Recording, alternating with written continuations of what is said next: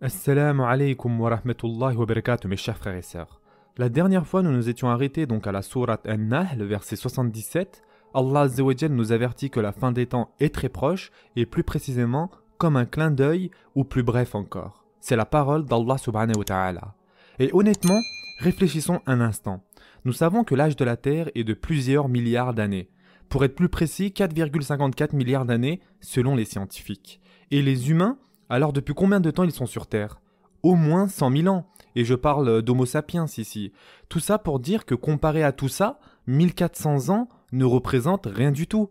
Et c'est donc pour cela que notre prophète sallallahu a dit Je suis le premier signe de la fin des temps.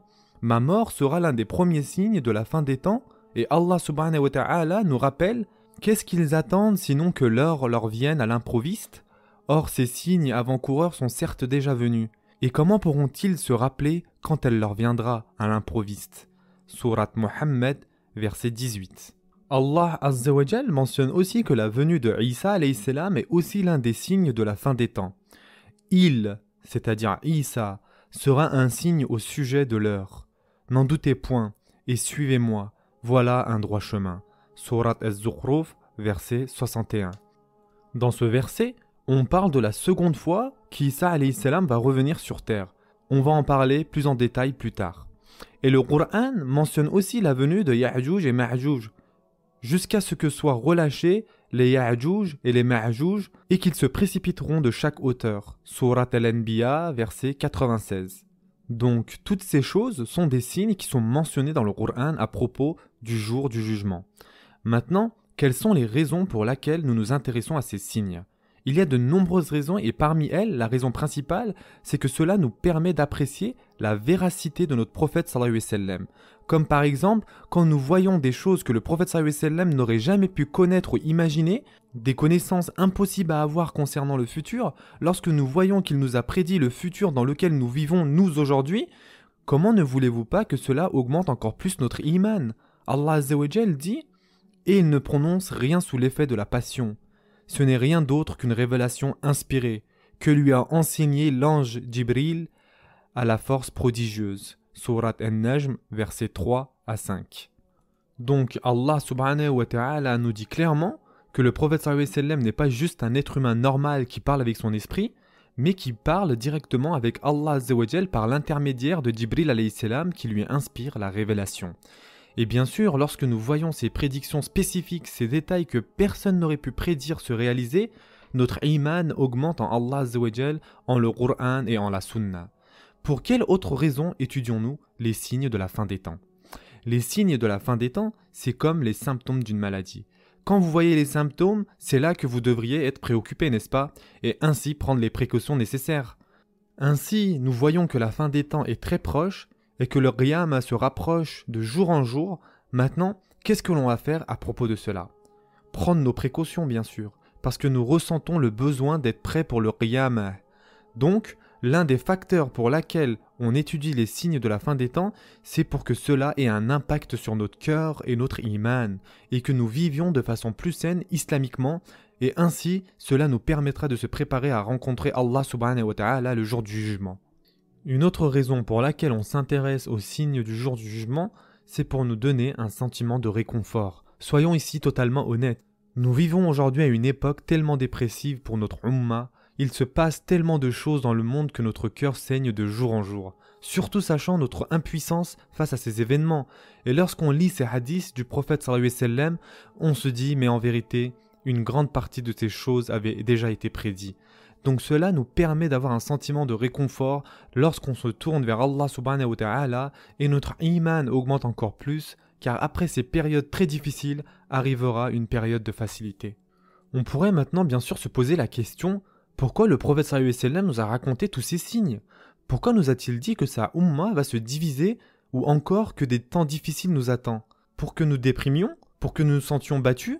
Non, pas du tout. Il nous a dit tout cela pour que nous puissions avoir le réconfort dont nous avons besoin dans ces événements difficiles, que nous puissions avoir le moral. Le prophète sallam nous a raconté tout cela pour que, inshallah, nous soyons prêts quand cela arrivera, que ce soit émotionnellement ou mentalement, ou physiquement. Vous savez, c'est comme quand on va chez le médecin. Le médecin va nous dire vous êtes très très malade, vous serez cloué au lit pendant un certain temps, mais après cela, ça va aller beaucoup mieux.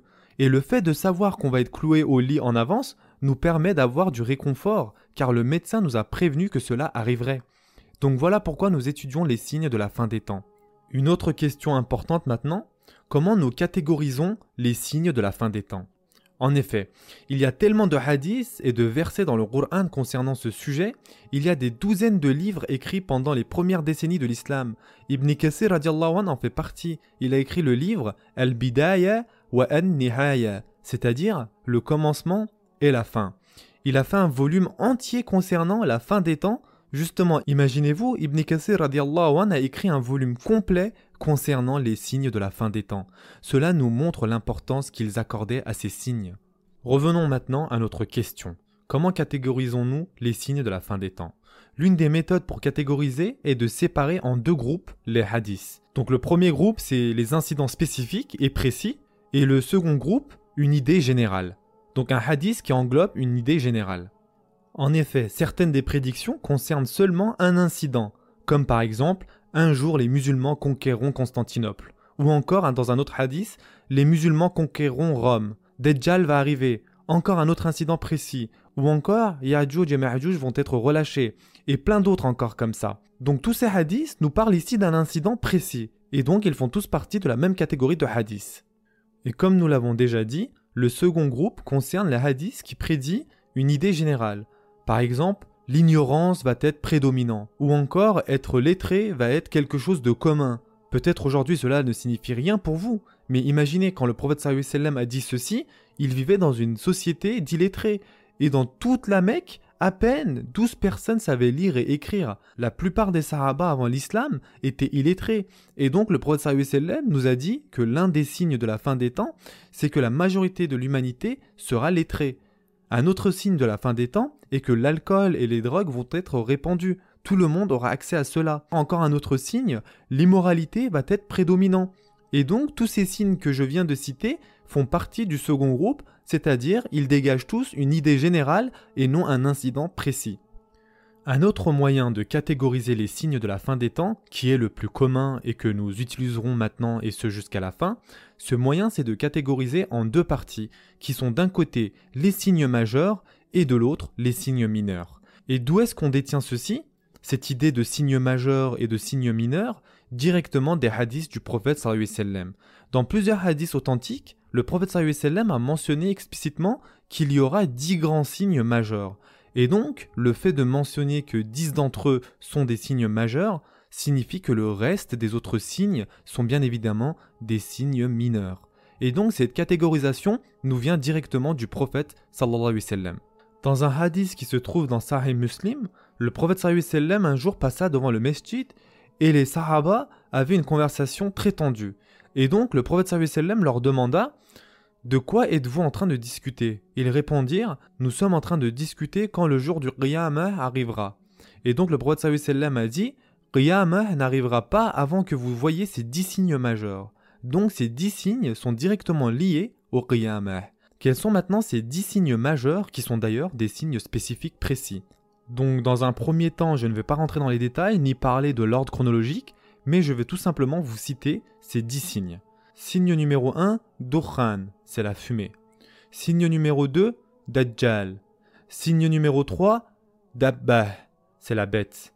Signe numéro 4, le soleil se lèvera à l'ouest. Signe numéro 5, l'arrivée de Isa ibn Maryam.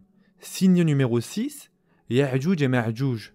Signe numéro 7, 8 et 9, trois grands séismes qui va faire trembler le monde entier et non un point précis avec un épicentre comme nous le voyons aujourd'hui. Et chaque séisme sera plus grand que le précédent.